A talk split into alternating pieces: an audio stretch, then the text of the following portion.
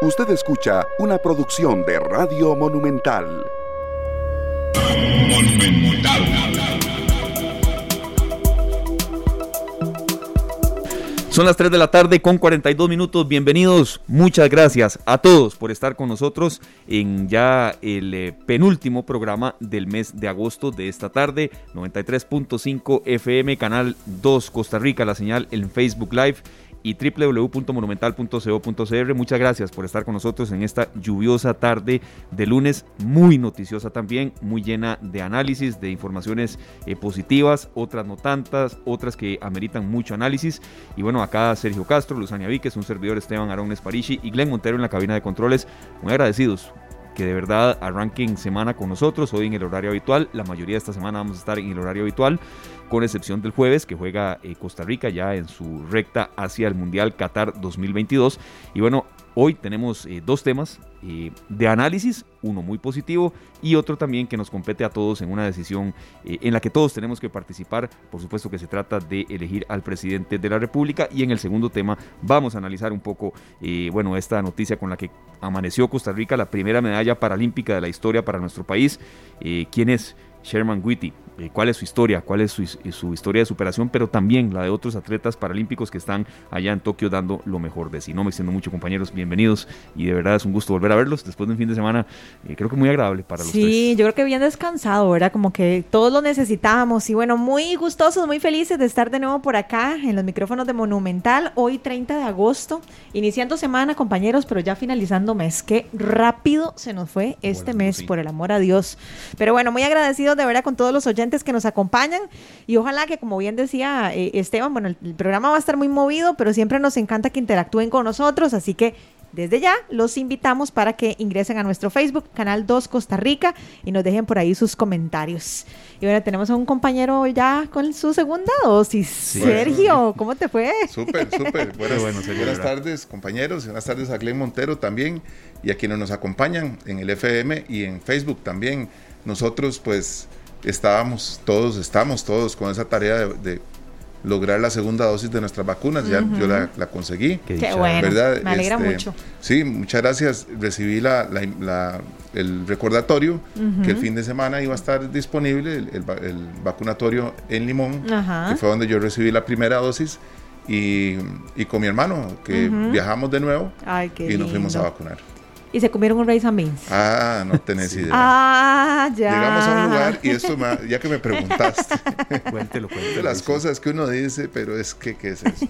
Qué rico. Tenía, eh, es un lugar muy bueno, el que está al frente de, del lugar donde se tiene que reconstruir el Black Star Line, ¿verdad? Ay, sí, se dio y, ese incendio que a todos nos dolió. Claro que sí. Y eso, pues, es sorprendente que no haya avanzado mucho, pero sí, este, sí han avanzado muchos comerciantes, y este lugar nos vendió un rice and beans que tenía pollo, carne de res y pescado.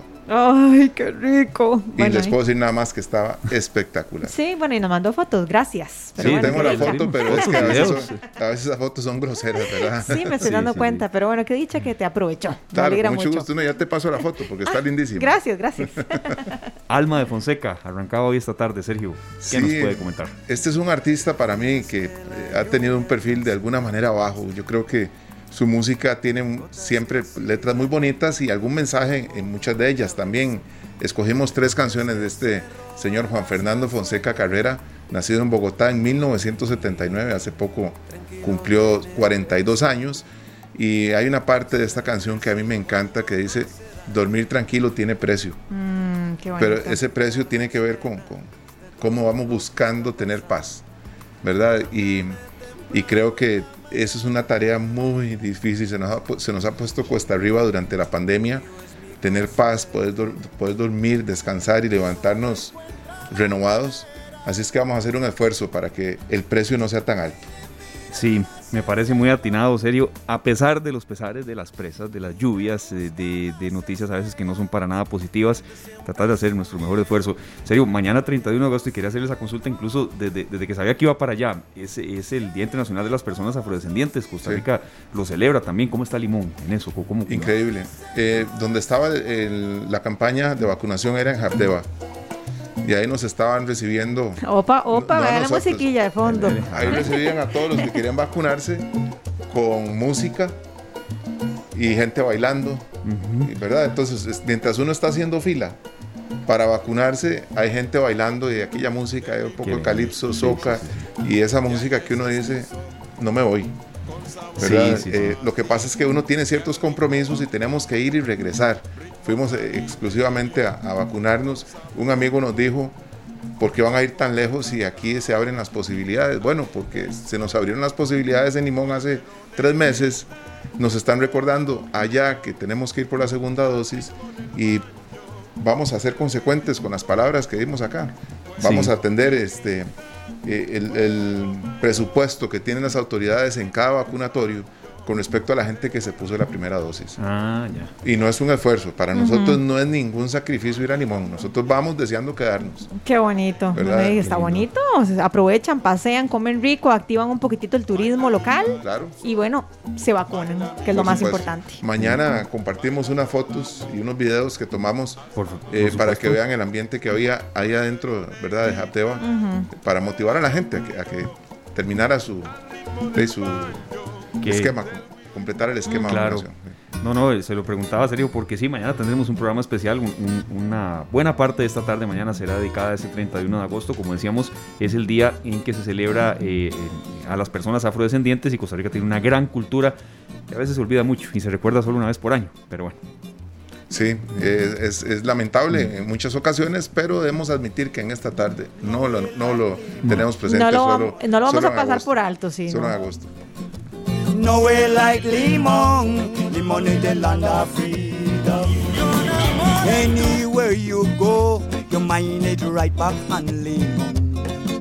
Anywhere you go, your mind is right back on Limón. And about no way like Limón, Limón is the land of freedom.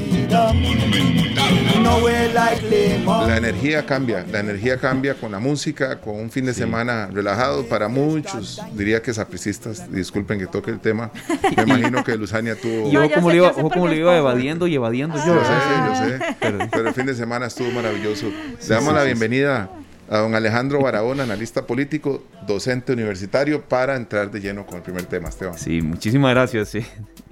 A eh, don Alejandro Barahona, que está con nosotros, analista político, como decía Sergio, docente universitario, que nos ayuda siempre a interpretar la realidad eh, política y que además nos, nos recomienda otros especialistas que, eh, bueno, enriquecen el análisis en esta tarde, sobre todo de temas que tienen que ver con eh, política internacional. Bueno, don Alejandro, muchas gracias de verdad por estar con nosotros y eh, usted comprenderá que siempre en temas de análisis la, la actualidad impera mucho. Hay una información que, como siempre, al estilo de Noticias Monumental, se brindó de primera mano hace no muchos minutos.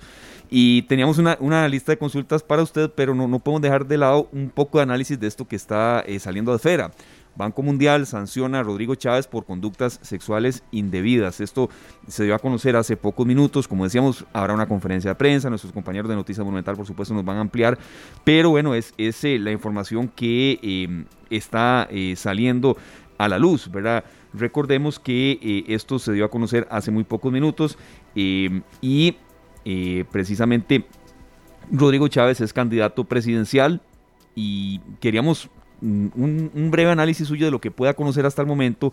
Eh, ¿Por qué? También porque eh, otra de las informaciones con las que hoy se dio a conocer, eh, el, in, arrancó prácticamente el día en materia de noticias, es que la periodista Pilar Cisneros pues, aceptó una candidatura a diputación en el partido de don Rodrigo Chávez. Entonces, eh, queríamos una, una breve lectura de lo que usted nos puede aportar en este sentido, porque la verdad eh, sí queríamos eh, tener un breve análisis de esto y después con, continuar con lo que tenemos preparado, don Alejandro.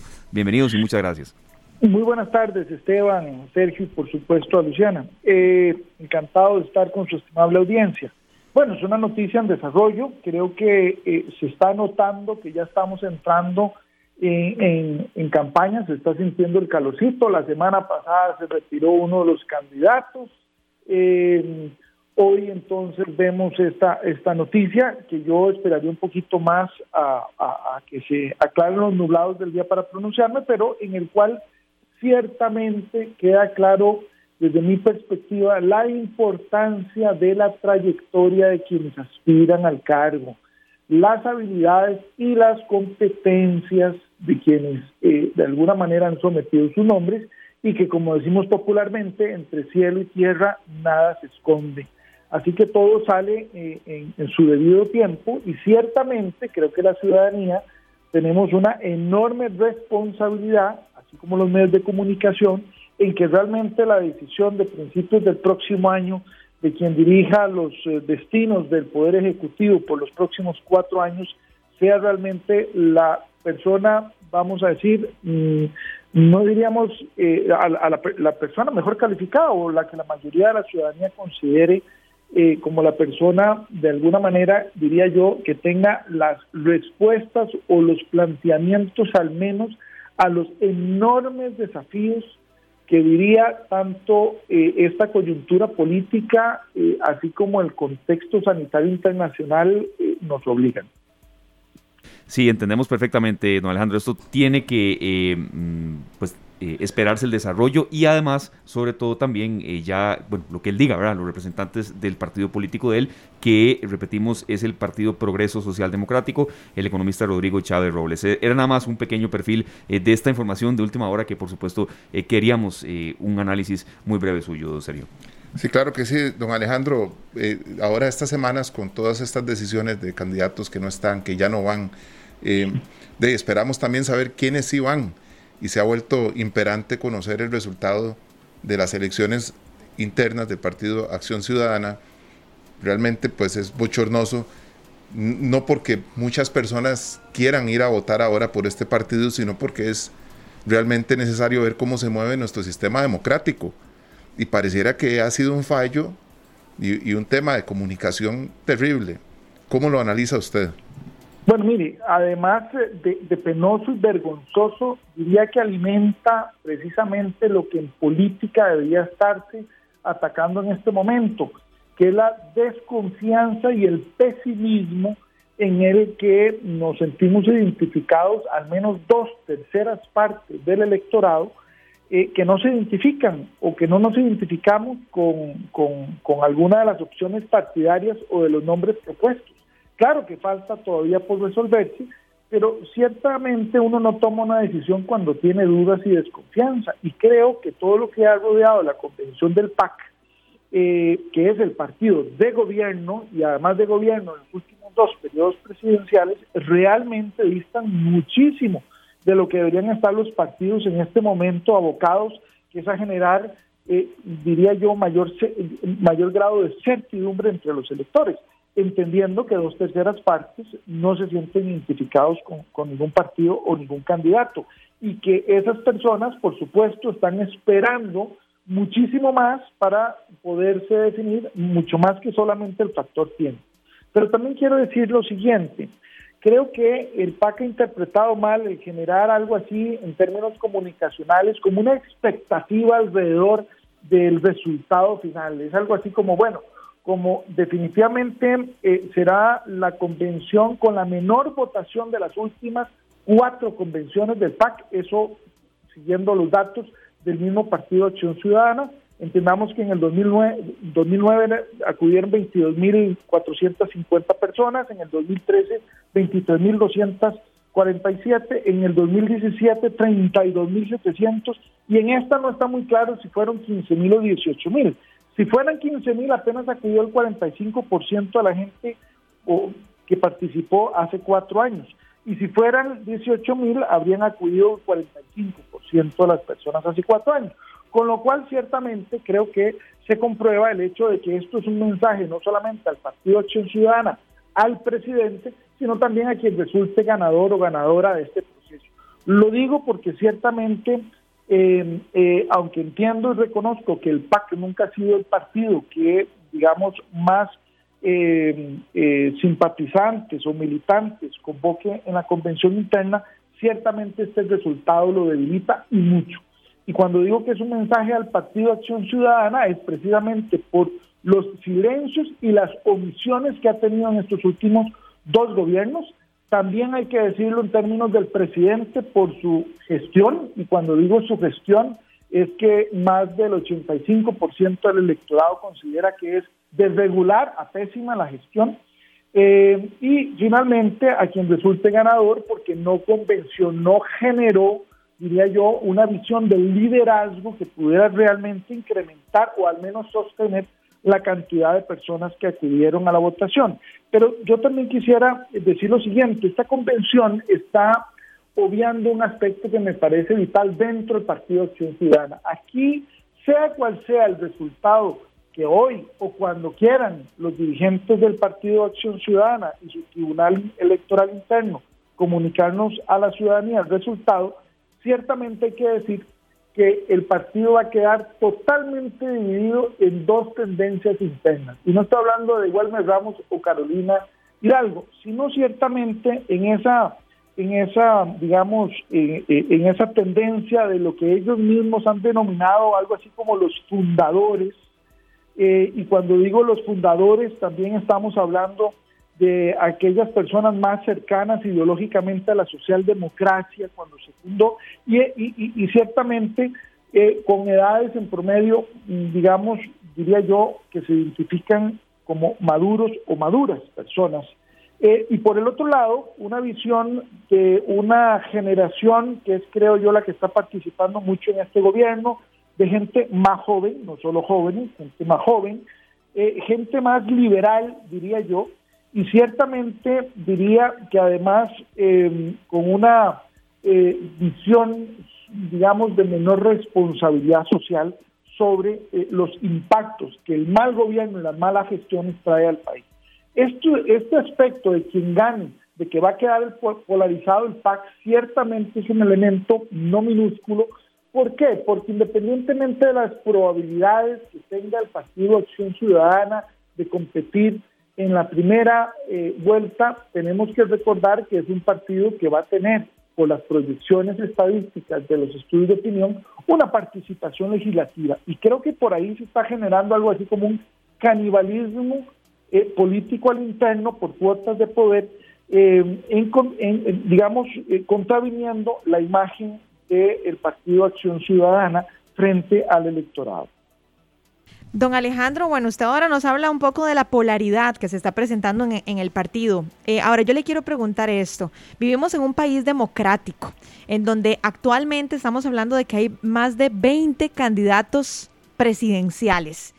¿Qué tan beneficioso o qué tan perjudicial puede ser esto para nosotros, para los electores, para los costarricenses? Porque, por ejemplo, hace unos días afloró también la noticia de que don Rolando Araya, ¿verdad?, que recordemos que había perdido eh, con respecto a don José María Figueres eh, en un veintiséis punto treinta y uno por ciento y Figueres un treinta y uno punto ochenta y seis por ciento, y ahora, bueno, aflora la noticia justamente de que es un candidato presidencial por Costa Rica Justa. Entonces hemos visto como muchos candidatos, por A o por B, Eh, de repente, voy a utilizar esta palabra, no tienen éxito, entre comillas, con un partido político, entonces se forman su partido político y se lanzan.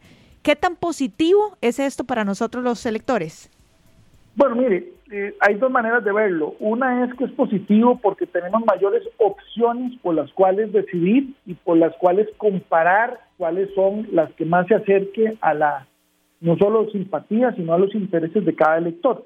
Pero por el otro lado, diríamos que divide la atención del elector en muchas opciones que tiene que entrar a, valo, a valorar.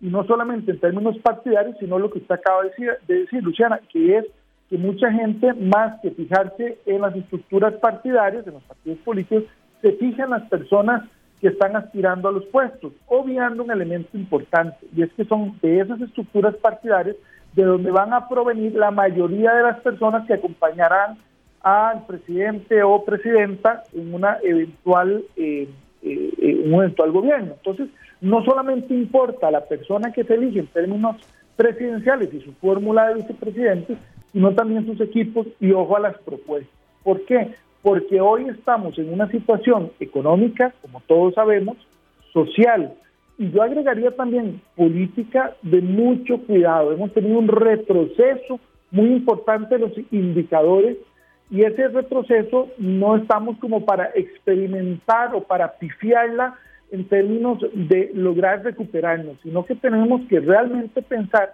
en que si no tenemos una ruta clara, y ojo que lo estoy diciendo a semanas de que celebremos el bicentenario de nuestra democracia, esta crisis o estas, este conjunto de crisis que estamos padeciendo podrían prolongarse en el tiempo, y eso estoy seguro que todos queremos evitar.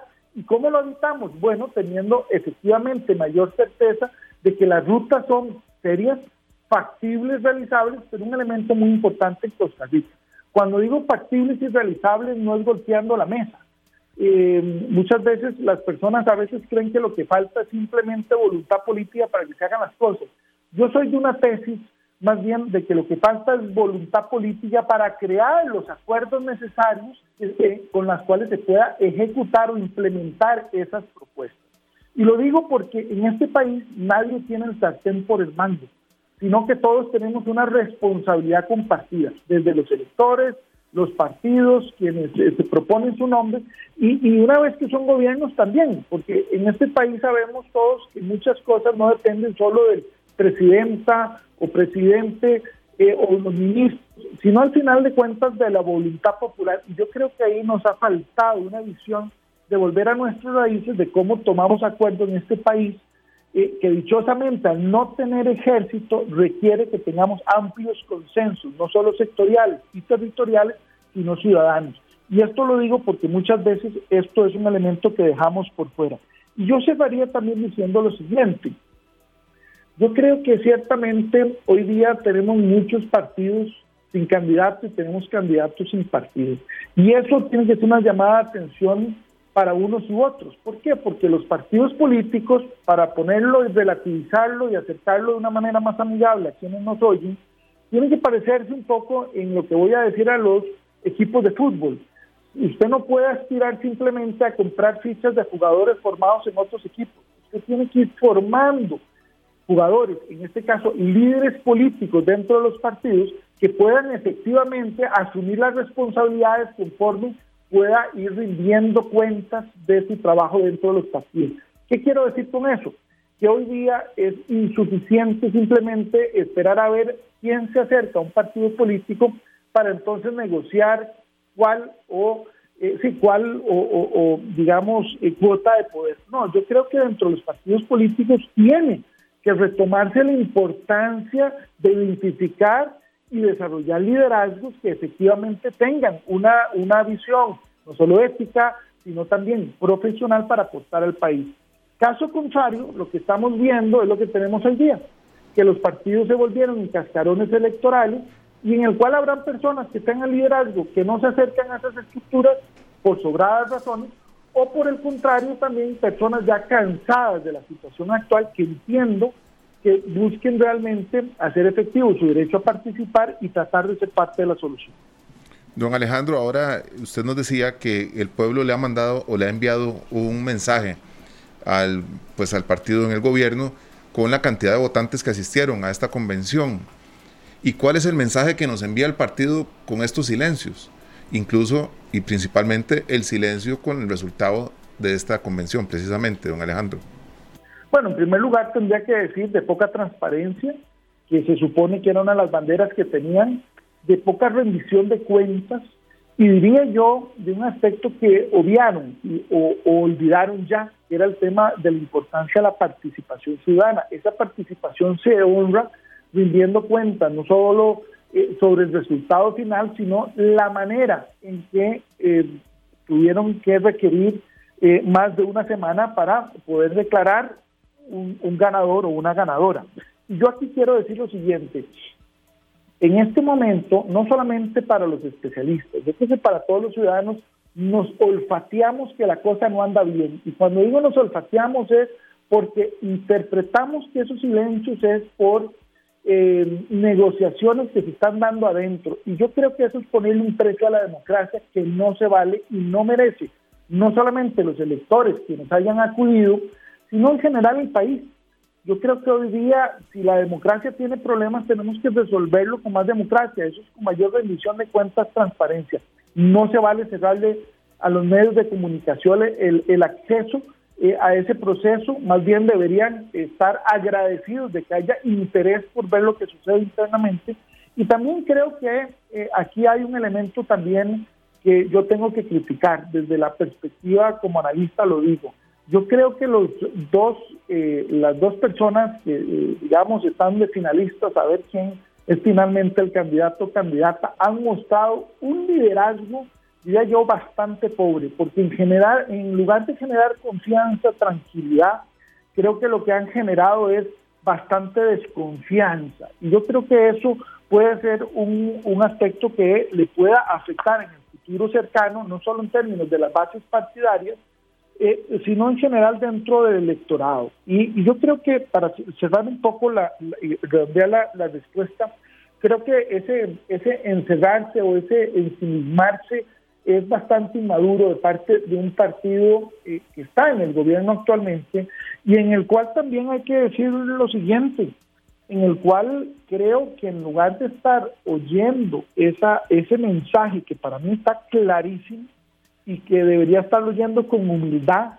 tiende a cerrar puertas y ventanas para no oír ese clamor, diría yo, popular en torno a ese llamado a atención. Y lo voy a decir por esto, porque algunas de las informaciones que yo tengo es que hay también una ruptura entre el Valle Central y las provincias costeras en los resultados. Yo no me quiero adelantar hasta que efectivamente los datos no se hagan oficiales, pero de tener yo razón, aquí hay una llamada de atención también sobre lo que ese partido y el gobierno han dejado de hacer en las provincias costeras, donde sabemos que precisamente hay un clamor por el abandono en torno a las políticas públicas y de inversión social hacia esas provincias.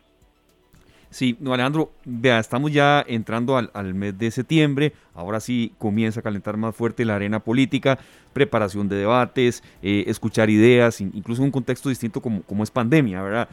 Pero yo quería consultarle sobre, bueno, un poco el tema que conversábamos usted y yo, eh, sí, los electores tenemos responsabilidad, eh, informarnos en los planes de gobierno, ahora eh, simplemente con el celular podemos enterarnos de qué prometen, pero también la responsabilidad que tienen los aspirantes a ser presidente. Bueno, uno de ellos ya se retiró, por cierto, que prometía un millón de empleos, cuando lo que se necesitan no son un millón de empleos, y obviamente la gente eh, feliz de escuchar eso, aunque el pueblo tampoco es tan tonto, don, don Alejandro. También eh, otros que prometen de reducir prácticamente la mayoría de los impuestos, bueno, y el país entonces ¿cómo recauda? Yo creo que también quienes quieren ser presidentes tienen el derecho, ¿verdad?, siempre y cuando cumplan con los atestados, pero eh, yo creo que prometer cosas que, que, que pueden hasta burlar la inteligencia del tico no se vale tampoco, don Alejandro, y ser un poco nosotros también más exigentes. Sí, yo creo que en general este pueblo es un pueblo muy inteligente y se olfatea las cosas a larga distancia, por eso hablamos un poco de esa malicia indígena que corre en nuestras venas. Eh, creo que tenemos responsabilidades unos y otros, creo que los ciudadanos tenemos que informarnos críticamente, no solamente de las diferentes opciones, sino del contexto actual. Tenemos que desarrollar un criterio bien formado, bien informado, no simplemente a mí me suena, me parece, no, no. ¿Por qué usted cree que tal opción es la mejor? Que usted tenga argumentos para poder sustentar eso. Por supuesto, tenemos que exigir respuestas y propuestas a la problemática que todos estamos sufriendo. Tenemos que lograr tener la capacidad de diferenciar entre los diferentes aspirantes, hombres y mujeres. Tenemos que, aquellos que se sientan invitados a participar, y yo celebro a aquellas personas que, pese a todo, eh, estén comprometidos a participar. Y finalmente hay que hacer conciencia entre los grupos que nos movemos, sea familia, sea comunal, laboral, amigos. ¿Por qué? Porque eh, mal haríamos en, en, en, en que, aunque haya una problemática muy complicada, nos alejemos de la política. Si hoy tenemos los problemas que tenemos por culpa de la política, es precisamente una de las enseñanzas que tenemos que prestar atención, es que no podemos dejar la política descuidada, tenemos que prestarle atención, y tenemos que prestarle real atención, no la semana o los días antes de las elecciones. Y en general a los eh, candidatos, a quienes aspiran, yo creo que tienen que tener una seriedad sobre la factibilidad de las propuestas que están planteando. No se trata de decir un millón de empleos, sino cómo va a generar ese millón de empleos, cuándo y para quién. El otro elemento tiene que ver con la, la, la, la conformación misma, tanto de la fórmula como de los equipos, y hay que depurarlos para que efectivamente aquellas personas que están señaladas o tienen asuntos pendientes no le hagan daño, no solamente a ese partido, sino a la ciudadanía. Aquí ocupamos líderes, hombres y mujeres en las diferentes áreas. Hay que poder confrontar esas propuestas con realidades a, a nivel de los sectores, de los territorios y del contexto internacional. Alguien podría pensar que tiene las soluciones mágicas. Bueno, contrástelas con los impactos a nivel sectorial, territorial, y nútrase de lo que está pasando también fuera de nuestro país, porque la problemática no la tenemos solo nosotros. Y voy cerrando con el tema de que hay que diferenciarse. No se vale ir a un debate y no debatir. Hay que ir a los debates a, a lograr diferenciarse, a contrastar ideas, a contrastar posiciones y finalmente un rol que han dejado muchas de las personas que aspiran muy a puestos, y ya no hablo solo a nivel presidencial, sino también a nivel de diputados. Hay que asumir una responsabilidad en la educación política del electorado. No podemos prever que todos ya saben todo, tenemos que partir del hecho de poder ir explicando las razones de la problemática que tenemos y por qué las soluciones que cada uno plantea son los mejores, son las mejores. Y finalmente para los diputados y diputadas, y con esto cierro, ¿cuál es el plan? Porque no se vale llegar a servirse. Entonces hay que predicar con ejemplo, y entonces cuando llegan los diputados hay que tener claro que su rol se centra en tres cosas. Tienen que legislar, sea nuevas leyes o reformar las actuales o derogar algunas, eh, un control político muy importante y finalmente la capacidad que tienen los diputados y diputadas de elegir a magistrados, a la contralora y subcontralores, a la defensora y, sub, eh, y defensora junto. ¿Qué quiero decir con eso? Que realmente las personas que aspiran a los puestos a diputaciones tienen que tener claridad de por qué es que están queriendo aspirar y nuevamente tener propuestas en torno a cuál sería su papel desde la Asamblea Legislativa. Me parece muy, muy interesante su apreciación, don Alejandro, porque no sé ustedes si comparten este pensamiento conmigo, compañeros, pero a veces cuando yo veo a los diputados o los escucho en alguna entrevista, siento que llegaron Eh, a la curul para servirse a ellos mismos, ¿verdad? O solamente para debatir cuánta cosa se les ocurra, ¿verdad? Hasta da pereza oírlos. Entonces uno dice, bueno, ¿y en dónde está ese sentido también de responsabilidad con el pueblo? Esas ganas sí. de ayudar, de en todo caso hacer equipo también. Pero bueno, eso es una apreciación muy personal. Ahora, don Alejandro, ¿cómo hacemos? Y esto puede sonar muy básico, pero yo creo que es algo que lamentablemente está, eh, ¿qué podríamos decir? Impregnado en, en la sangre de muchas personas. ¿Cómo podemos hacer para romper, cómo le podríamos decir, con la tradición política de algunas familias, ¿verdad? Porque lo que usted decía es fundamental, informarse, eh, ver los debates, eh, establecer un criterio, un argumento, etcétera. Pero hoy por hoy, parece mentira, yo lo he hablado ya en varios programas, hay personas que votan por alguien porque, ay, yo soy liberacionista, o porque yo soy del P U S C, ¿verdad? Claro, porque es el partido. Y eh, exacto, porque mi abuelita, mi papá, y mi, entonces no saben si hay, me van a disculpar, cualquier soplas ahí, pero como hay una tradición, ¿verdad? Entonces yo voto por esa persona. ¿Cómo hacemos nosotros? ¿Cuál es la responsabilidad como ciudadanos para romper con eso y hacer ese cambio de mentalidad? Mire, esa pregunta es magnífica y nos acerca un poco también en términos no solo como, como analistas, sino como ciudadanos. El primer elemento que tenemos que tener claro es la importancia de la política. Y la política, yo sé que mucha gente a veces, por decir, la, la, la desencanta, o como diríamos popularmente, la hueva. Pero hay que decir lo siguiente, la política es el arte de tomar decisiones. Todos los días cada uno de nosotros toma decisiones. Eso nos hace políticos y políticas. ¿Por qué tomamos una decisión u otra? ¿Por qué estamos escuchando este programa y no lo cambiamos? Bueno, ahí hay una decisión. Y esa decisión tiene que bas- se basa fundamentalmente no solo en nuestros intereses, sino en nuestras aspiraciones. Entonces, hay que definir muy claramente que cuando hablamos de política tenemos que pensar en términos de cuáles son esos intereses, no solo individuales, sino colectivos, a los cuales yo aspiro a cambiar o a continuar, porque habrá gente que quiere un continuismo, habrá otra gente que quiere un cambio. Ahora, muy bien, dicho esto, tenemos que lograr recuperar algo que como sociedad hemos dejado de lado, es hablar de política. Yo me acuerdo eh, hace ya varias décadas atrás, cuando en este país se hablaba en sentidos muy amplios, no solo de fútbol, sino que se hablaba de política y religión. Bueno, hemos dejado el tema político como un tema tabú, que muchas veces ya no se habla socialmente y tampoco se habla en familia. No, todo lo contrario, la política tiene que ser precisamente a partir de evaluar el contexto que estamos todos compartiendo y a partir de ahí identificar entonces cuáles son esas necesidades, esos intereses individuales colectivos para entonces encontrarle respuesta. ¿Cómo le encuentras respuesta? Dos, dos maneras. Uno es participando en términos de la decisión, pero otra es participando en términos del proceso electoral mismo. Por eso yo decía que quienes quieren participar en términos electorales, eh, no me queda otra cosa que de alguna manera reconocer su esfuerzo, porque lo hacen eh, con un sentido no solamente de, de cambio, sino de contribución. Y a los que deciden solamente participar votando, o sea, en lo que llamamos la democracia representativa, hacerlo con mucha responsabilidad, con mucha sapiencia. Veámoslo así. Cuando cada uno de nosotros tiene que ir por cualquier razón a un médico, procuramos que ese médico sea o médica sea un especialista en la materia, que nos venga a solventar el padecimiento que tenemos. Bueno, como sociedad tenemos una serie de problemas que podríamos decir son producto también de padecimientos o de enfermedades. Bueno, ¿cuál es la manera en que lo podemos solucionar? Bueno, yo no, a mí no se me ocurriría ir a donde un electricista si yo tengo un problema de salud. Bueno, en términos políticos tenemos que procurar que realmente las personas, hombres y mujeres que lleguen a los cargos, sean las personas, uno, más preparadas, pero con eso no basta. Tienen que ser personas que hayan ejercido cargos y lo hayan hecho de manera intachable, o sea, que no haya cuestionamientos alrededor de eso. Y, y yo sé que alguna gente dirá, bueno, eso es muy difícil. Bueno, si es muy difícil, entonces busquemos personas nuevas que donde han estado lo han hecho bien. Y finalmente, creo que en esto tenemos que darle un seguimiento a nuestras decisiones. No se trata solamente de elegir y decir, bueno, ahí quedó y que vea a ver qué hace. No, se trata de ver cómo somos parte también de esa solución y cómo exigimos esa rendición de cuentas. Porque probablemente las decisiones serían mucho más pensadas y reposadas si sabemos que tenemos que rendir cuentas de cada decisión que tomamos.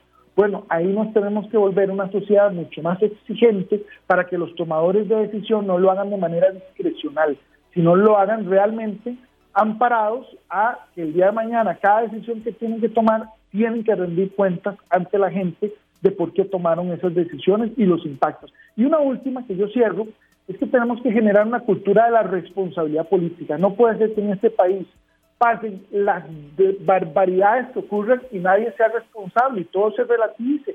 No, tenemos que lograr una cultura de no solamente acusar en la vía, sino la responsabilidad política sobre lo que pasa y lo que no pasa.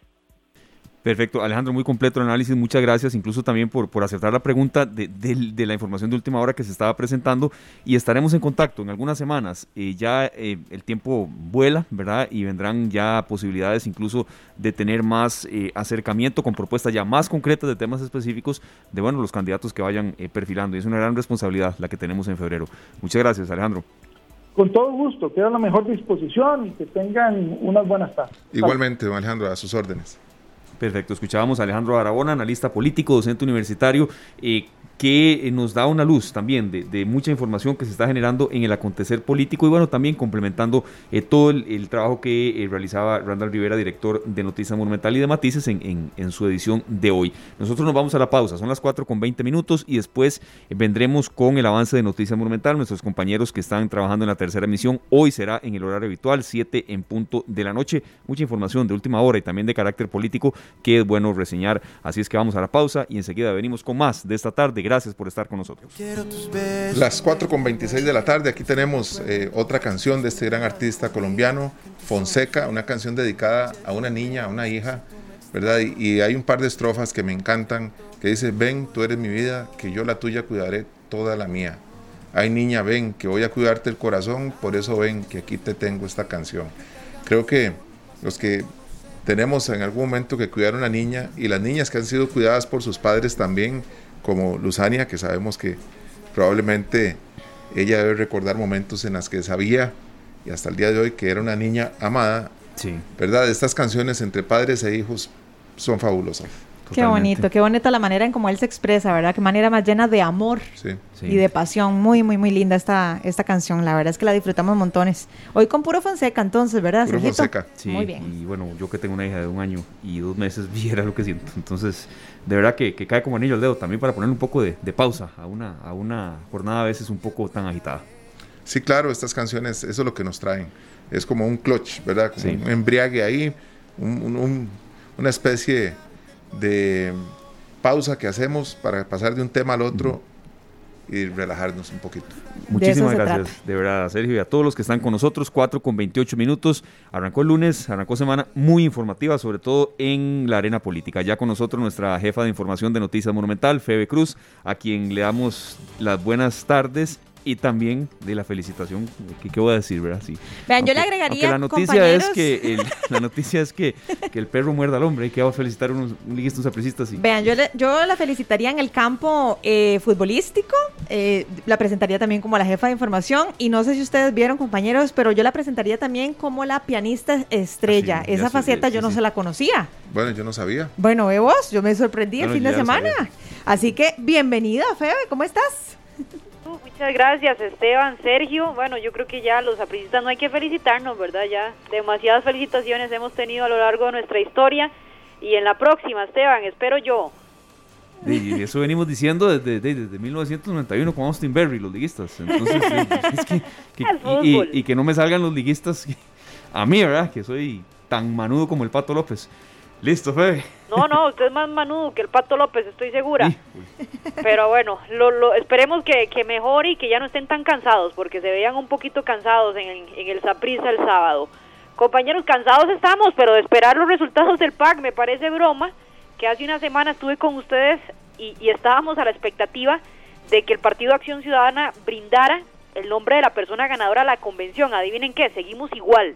Ay, Dios mío, ¿y para cuándo esperamos el resultado entonces? Ahora sí, finalmente. Bueno, señalaron que podría ser, podría ser hoy por la tarde-noche. Vamos, todavía no, no tenemos eh, la comunicación oficial. Noticia Monumental sí adelantó en nuestra segunda entrega informativa de que el ganador de la convención, según el resultado provisional, sin hacer las impugnaciones y las apelaciones correspondientes que, que quiera hacer, la tendencia de la precandidata Carolina Hidalgo, ganó don Welmer Ramos por ciento cincuenta votos. Es la información que nosotros ya tenemos, pero que el Tribunal Electoral Interno del P A C no ha dado a conocer. Eh, aún no sabemos por qué. Eh, parece, ¿verdad?, como que están esperando que algo cambie, yo no sé. No se ha visto bien, ha sido muy criticada la, la dirigencia del Partido Acción Ciudadana, tomando en cuenta que ya por lo menos... no sé, por transparencia, para evitar especulaciones, para evitar las críticas que está teniendo el partido en este momento, pudieron desde el fin de semana salir y decir, mira, eh, ganó un Welmer, pero tenemos estas circunstancias y estas dudas en algunas mesas. Yo creo que eso sería más transparente a que de, desde hace días el partido lo que decidiera fue cerrar las puertas, decir no vamos a hablar, no vamos a tener ninguna comunicación oficial. ¿Y a qué nos obliga esto? Bueno, a los a los medios de comunicación, buscar fuentes confidenciales que nos confirmen, y tenemos cuatro fuentes confidenciales que nos han confirmado el resultado, que ganó don Welmer Ramos. Don Welmer el fin de semana envió una carta diciendo, por favor, den a conocer el resultado, aunque sea provisional, y después vemos lo de las impugnaciones, pero según supo Noticia Monumental, pues hay toda una negociación presuntamente de diputaciones, que la otra tendencia dice, bueno, nosotros no impugnamos, pero que presenten y nos permitan tener al menos cuatro diputaciones. Bueno, es un enredo tremendo lo que se tiene en el P A C, que a esta altura, más de una semana después, no tenemos un resultado, por lo menos oficial, de quién ganó la convención. Sabemos, sí, en Noticia Monumental, que la ganó don Welmer Ramos con ciento cincuenta votos, y más que doña Carolina Hidalgo. De hecho, hemos publicado los resultados, pero hey, no sabemos, compañeros, yo no sé a ustedes qué les parece, pero eh, rarísimo, ¿verdad?, que ni siquiera el Tribunal Electoral Interno, que se supone que es eh, dentro del partido, sí, un órgano autónomo, no ha salido a dar la cara una semana después. Yo creo, Fede, que una falta de respeto a los a los que votaron, a los que no también, y bueno, como un mazazo a la credibilidad de ese partido que, que está alicaída, ¿verdad? Yo siento que genera más polaridad también, ¿verdad? Mm. Un poco lo que decía don Alejandro, ahora el analista político que teníamos, ¿verdad? Porque la gente dice, ¿qué está pasando? La gente se pregunta eso, Lu, y dicen qué está pasando, qué están escondiendo. Hay demasiada especulación, hay demasiada suspicacia, y la verdad que eh, no le ayuda nada al partido, que ya bastante golpeado se vio ese domingo con la poca participación que tuvo de votantes. No dan el resultado, se hacen todas estas complicaciones en diferentes mesas y todavía no tenemos resultado, aunque ya nosotros sí les podemos informar que provisionalmente el ganador de la convención y de la candidatura presidencial del P A C es don Welmer Ramos. Así está la situación de complicada. Y decía Esteban, mazazos, como que en política están muy, muy de moda este lunes, le cuento, Esteban, porque tremendo mazazo, eh, pues tuvo don Rodrigo Chávez, sí, exministro de Hacienda y candidato presidencial, con una publicación que hace un par de horas realizó el diario La Nación, donde dio a conocer que el Banco Mundial sancionó al exministro de Hacienda y hoy candidato presidencial, don Rodrigo Chávez, por insinuaciones sexuales y por un patrón de comportamiento inapropiado no deseado entre los años dos mil ocho y dos mil trece, cuando trabajó para esa organización, eh, según señala esta publicación del diario La Nación, que por supuesto todos los medios de comunicación le estamos dando eco ya, el Banco Mundial incluso lo ordenó trasladar a un puesto de menor rango sin posibilidad de ser ascendido ni de recibir aumentos salariales por un periodo de tres años, según la denuncia que publica el diario La Nación. Dos profesionales juniors del banco, subalternas de don Rodrigo Chávez en ese momento, lo denunciaron por presuntamente comportarse de manera inapropiada con ellas desde que empezaron a trabajar, dos muchachas de veintidós y veinticuatro años, y eh, ambas lo denunciaron eh, al hoy candidato presidencial por el Partido Progreso Social Democrático, que les hacía preguntas sobre su vida sentimental, las invitaba a salir y las informaba de forma sugestiva. De hecho, una de las jóvenes también reportó que el candidato intentó besarla en múltiples ocasiones, además de que le propuso llevarla a un hotel. Eh, esto, por supuesto, que cae como un balde de agua fría al Partido Pro- Progreso Social Democrático, que incluso esta mañana anunció a doña Pilar Cisneros como candidata a diputada sí. por San José. Febe, yo creo que va a ser, y de mucha expectativa, lo que diga doña Pilar de esto. Ahora sabemos que viene, que es una noticia en desarrollo, eh, pero ella, siendo periodista también, eh, entenderá las consultas que, que muchos periodistas ya tendrán preparadas. No, totalmente, sean. Sí. Y súmele que, que cuando ella, nosotros hace un par de días publicamos que doña Pilar la estaban convenciendo, ¿verdad? Porque ella no, no quería. Y hay sí. algunos videos que se han hecho virales hoy donde doña Pilar Cisneros decía, no, es que yo no quiero estar en política, no quiero ser diputada, no tengo ninguna aspiración. Bueno, la convencieron en este Partido Progreso Social Democrático, y el día que anuncia ella que sí la convencieron, que quiere ser eh, diputada, pues pasa esto. Unas horas después eh, hemos intentado conversar con ella, ¿verdad? Nuestra compañera Fernanda Romero se intentó comunicar con ella. Hasta este momento, como decimos popular, eh, popularmente, la dejaron en visto, ¿verdad? No, no le ha contestado doña Pilar, porque ella sí se expresó muy bien de don Rodrigo cuando... Eh, anunció temprano esto, ¿verdad?, que ella quería ser diputada. Ya ha enviado una respuesta al candidato presidencial por escrito, ¿verdad?, no hemos podido tener la comunicación telefónica todavía, pero él dice que esto es uno de los tantos ataques y mentiras que buscan desacreditar a quienes de forma honesta y valiente buscamos sacar a Costa Rica del atolladero. De mí han dicho desde que soy masón, caballo de Troya del P A C, entre otros, solo por mencionar los más suaves. Entonces, la pregunta es, ¿qué pasó?, ¿verdad? Según don Rodrigo, que ha enviado su comunicación hace escasos minutos, esta es información de última hora, dos mujeres presentaron una denuncia por acoso sexual contra Rodrigo Chávez cuando trabajaba en el Banco Mundial. Esto pasó entre dos mil ocho y dos mil diez, pero señalan en la respuesta a don Rodrigo que la denuncia la hicieron hasta el dos mil dieciocho. Eh, ¿Qué fue la conclusión de la investigación? Según confirma don Rodrigo, bueno, la instancia in- investigativa del Banco Mundial concluyó que no hubo acoso sexual por parte de Rodrigo Chávez, pero que desde el punto de vista de los investigadores, Chávez tuvo un comportamiento impropio para un alto ejecutivo del Banco Mundial, y por eso él argumenta que fue eh, removido de su puesto en ese momento. Según cuenta don Rodrigo, después de todo esto, las dos mujeres apelaron al Tribunal Administrativo del Banco Mundial y las decisiones de las dos instancias anteriores, y pidieron al tribunal tres cosas, ¿verdad? Eh, que declararan que la investigación estuvo mal hecha, que concluyeran que había ocurrido acoso sexual, y que prohibieran que Rodrigo Chávez nunca más pueda trabajar en el Banco Mundial de nuevo. Bueno, por, por último, ¿cómo reaccionó el tribunal? Según dice la respuesta de, del candidato presidencial, exministro de Hacienda, el tribunal de jueces analizó las solicitudes de las mujeres y el tribunal rechazó de plano las tres peticiones, ratificando en tercera instancia que no hubo acoso sexual. Esto es lo que dice el exministro, hoy candidato presidencial, tras la publicación de La Nación.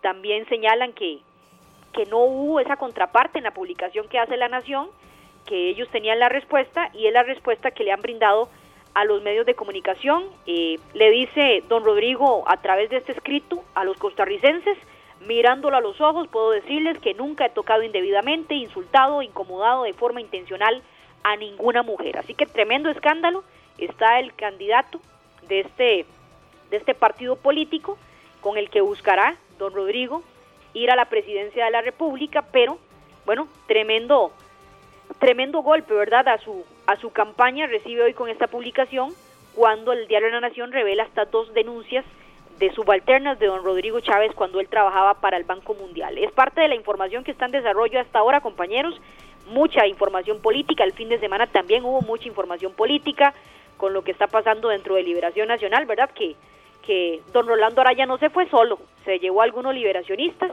lo que pasó con Restauración Nacional, que ya tiene candidato, don Eduardo Cruxan, así que Esteban sabrá mucho de esto porque pasó varias campañas políticas aquí en la redacción y sabe que ya calentó la campaña. Sí, totalmente, Febe, y, y también es responsabilidad de uno y otro bando, ¿verdad? Nosotros como electores, pero también los, los que están en la palestra, prometer cosas que se puedan cumplir. Creo totalmente. Que, sí.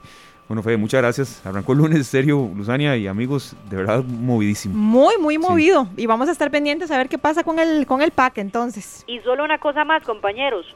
No está muerta la posibilidad de un rebajo de marchamo para el dos mil veintidós. El tema en ah. esta tarde es clave, que se va a discutir en el Congreso. Así que estaremos pendientes, pero podríamos volver a tener un rebajo en el marchamo para el próximo año si todo camina como se espera esta tarde. Así que será una tarde noticiosa también. Bueno, amable, vamos Febe, a cruzar pues, los dedos todos, sí, entonces. Esperemos, porque estamos ávidos de buenas claro. noticias económicas. Gracias, Febe. Gracias. Gusto, compañeros. Feliz tarde. Igualmente, gracias, Febe. Igual, para Febe y para todos los compañeros de Noticias Monumental. siete en punto, la tercera emisión. Son las cuatro con treinta y nueve minutos. Nos vamos a la pausa y enseguida venimos con más de esta tarde y una sorpresa que tenemos para todos ustedes. I'm only one. Son las cuatro de la tarde con cuarenta y cuatro minutos y bueno, yo creo que nos despertamos hoy muchos y otros ya de verdad le habían dado mucho seguimiento a lo que Sherman Whitty Whitty hizo. Es la primera medalla paralímpica de la historia para Costa Rica en la prueba de los cien metros planos. Obtuvo la medalla de plata hoy en la mañana y por supuesto que, que tenemos que darle realce a esta información, no puede pasar desapercibida. Eh, compañeros, nosotros no somos un programa deportivo, eh, pero cuando hay buenas noticias y cuando son de este calibre, de verdad que hay que destacarlas. Eh, nosotros queríamos tener el contacto con él, por supuesto, pero entendemos perfectamente las cuestiones de, de protocolo, eh, de hora también. Él está en Tokio, Japón, pero su entrenador, Luzania y Sergio, eh, es Emmanuel Chanto Segura, es entrenador de Sherman desde el dos mil quince y conoce al dedillo lo que viene en un proceso de preparación así, porque a veces sí, el que gana la medalla está ahí, pero son las familias y el entrenador tiene una parte vital de esfuerzo, Sergio, y usted que, que bueno, conoce mucho del tema, Luzania también, eh, y, y a mí que la historia de Sherman de verdad me ha impactado por su coraje y sus ganas siempre de salir adelante, eh, creo que merece un capítulo especial hoy en esta tarde. Por supuesto que sí, así nosotros le brindamos este espacio a, a su entrenador, ¿verdad? Así es, lo recibimos a Emmanuel Chanto Segura. Muy buenas tardes, gracias por acompañarnos, don Emmanuel, bienvenido. Buenas tardes, muchísimas gracias a ustedes por invitarme a compartir un poquito de esta alegría que yo creo que para muchos fue una gran alegría el día de hoy, un buen amanecer. Claro que Pero... sí, no, yo diría que para todos, hoy amanecimos todos y cuando revisamos las redes sociales lo primero que nos salía era el, el gane, ¿verdad?, de este atleta nacional en, en la categoría de paralímpicos.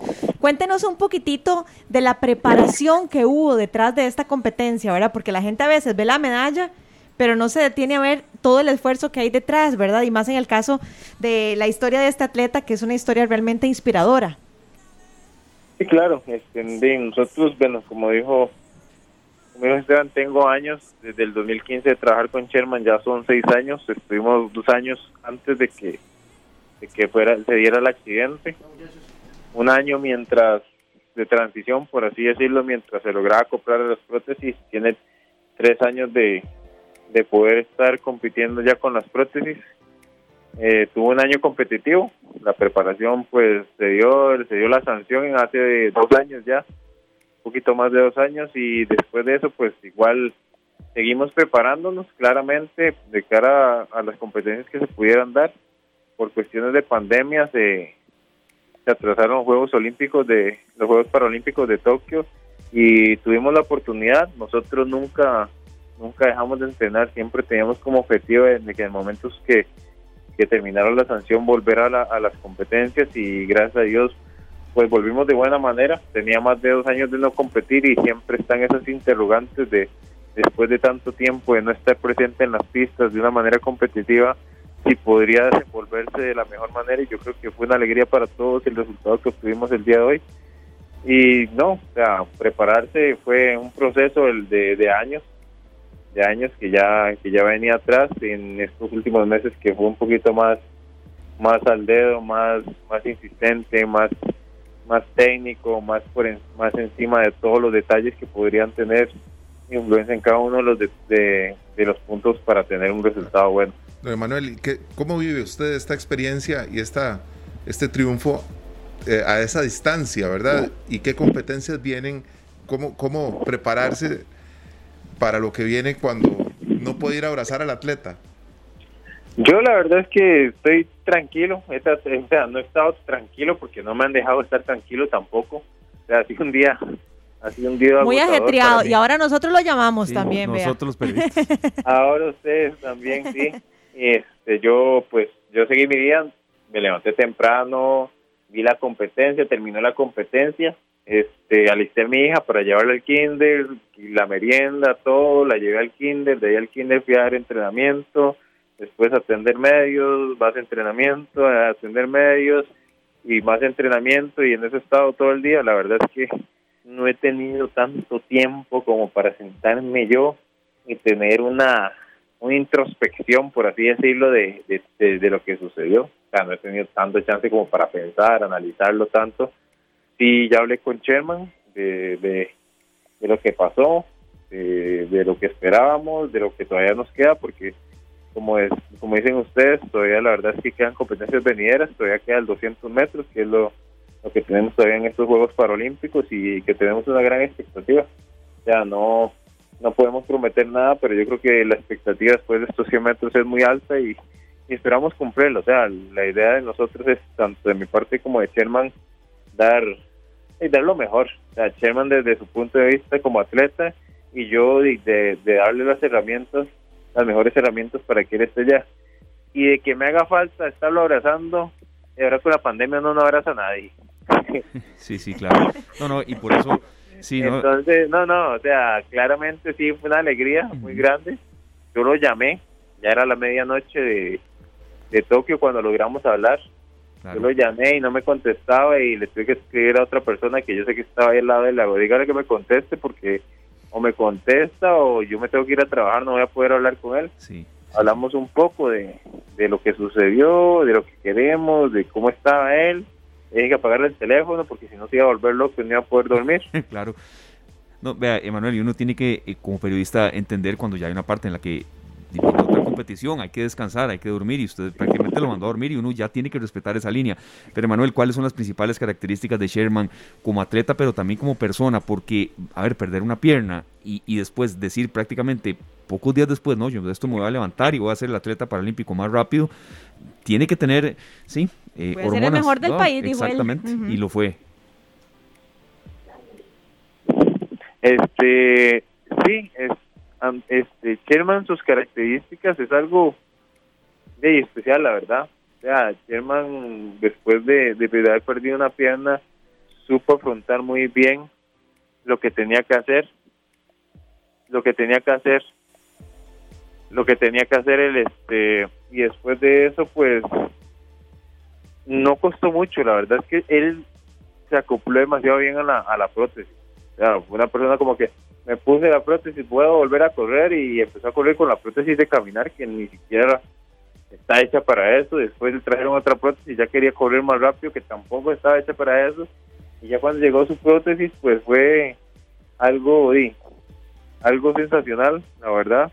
O sea, él logró asimilar también muy bien el, el proceso de, sí, de la pérdida del miembro, que para mí, a mí me habían explicado que era como un luto lo que se vivía, pero que la verdad nunca lo pasó, y que en algún momento creímos que lo iba a pasar y no lo pasó, y no llegó nunca, y creímos que iba a caer y nunca cayó, y la verdad es que es una característica que le ha ayudado mucho para lograr lo que ha logrado hasta el momento. Perfecto, don Manuel, nosotros vamos a quedar pendientes de las próximas competencias, ¿verdad?, para también darle seguimiento a la participación de Sherman. Sí, claro, este, yo creo que yo creo que ahora los que no ten, sabían quién era Sherman, pues van a tener un poquito más presente, puesto que está haciendo historia. Yo creo que los que estamos sí al lado sí sabíamos lo que podía suceder o lo que sí debía suceder. Y no, la verdad que bueno, porque o sea, no siempre no siempre la gente valora todo lo que, lo que uno hace para lograr ahí, para llegar ahí, y lo que uno tiene que pasar para llegar ahí. Entonces yo creo que es parte de... Lo sufrimos, lo vivimos y vamos a seguir en esto, y esperemos que se vengan más alegrías adelante. Claro, la última, y agradeciéndole, ¿verdad?, estos minutos, eh, don Emmanuel, petición para el deporte eh, especial, para el deporte paralímpico en nuestro país, porque eh, a veces cuando hay estas competiciones es cuando se da cuenta la gente que existe en Costa Rica, ¿verdad? Y hoy hay nueve eh, allá, en Tokio. Junto a Sherman hay otros ocho. Uh-huh.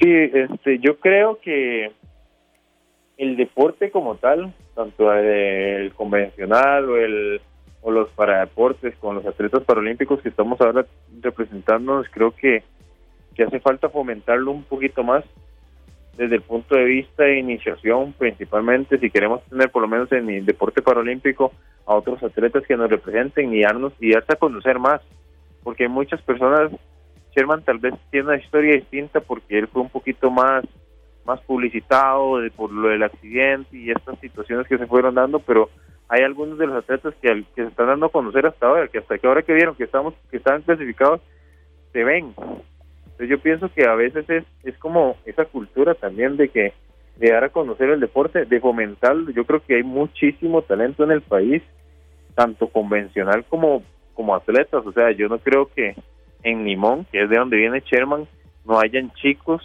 con las capacidades físicas de él y que también tengan alguna discapacidad similar o parecida a lo que tiene Sherman y que también podrían ser, ser atletas de alto rendimiento o tener eso para que la misma persona tenga un motivo más para vivir, un motivo más para salir adelante. Entonces yo creo que esto es un aprendizaje para todos y yo creo que yo he aprendido un montón con el proceso de Sherman y todos los que hemos estado alrededor hemos aprendido mucho porque es la primera vez que tenemos un caso como este y yo creo que podríamos aprovecharlo de ejemplo, de tener algo tan grande como, como lo que está logrando él para, para buscar ese apoyo, para salir adelante.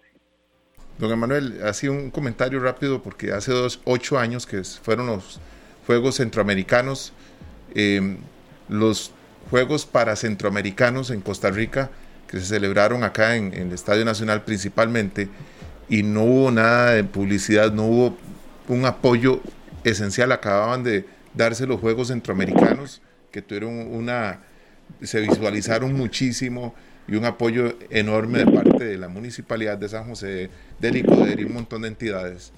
Y ojalá, ojalá que cada vez no tengamos que esperarnos a que un atleta gane una medalla para saber que está en Tokio, ¿verdad? Sí, sí, sí, claro. O sea, yo creo que, como lo dices, como lo dices, es súper importante eso. Este, o sea, yo conocía poco del deporte paralímpico hasta que ya tuve a Sherman y antes a él tuve a Henry, que es un atleta no vidente. Creo que es importante porque a la final siguen siendo deportistas de alto nivel los que están ahí, que tengan sus capacidades o sus cualidades diferenciadas, es otra cosa, pero yo pienso que tienen el mismo sacrificio que un, que un atleta convencional y se merecen el mismo respeto y seguimiento que un atleta común y corriente. Perfecto. Emmanuel, muchas gracias de verdad por compartir con nosotros. Sabemos que está en su jornada de entrenamiento y demás. Y gracias por haber compartido estos minutos en, en la labor también que Sherman realizó allá en Tokio. Y nos felicita Sherman de claro, parte de claro. toda la familia de Monumental y también la felicitación para usted, don Emmanuel, porque sabemos que el trabajo es un trabajo conjunto, ¿verdad? Entonces, muchas sí, gracias. Claro. Muchísimas gracias a ustedes. Yo les voy a pasar el mensaje en lo que claro. se despierte, porque yo creo que ya está durmiendo todavía. Sí, sí, claro. sí, está durmiendo, se nos dijeron. Muchas gracias a Emmanuel Chanto Segura, entrenador de Sherman Whitty, y damos muy rápidamente los nombres también de los otros atletas que están por allá. Henry Rabe en ciclismo, Sherman Whitty en atletismo, como decíamos, Melissa Calvo en atletismo, Andrés Molina taekwondo, Ernesto Fonseca atletismo, Steven Román tenis de mesa, Camila Hace natación, José Pablo Gil para tenis y Diego Quesada en para tiro con arco. Eh, la felicitación a todos. Y bueno, nosotros no podemos dejar de lado una, eh, una proeza de esta manera, Sergio, con la cual despedimos esta tarde, arrancando una semana muy movida, por cierto. Bueno. Así es. Nos vamos. Muchas gracias a todos por habernos acompañado. Feliz tarde. Gracias. Este programa fue una producción de Radio Monumental.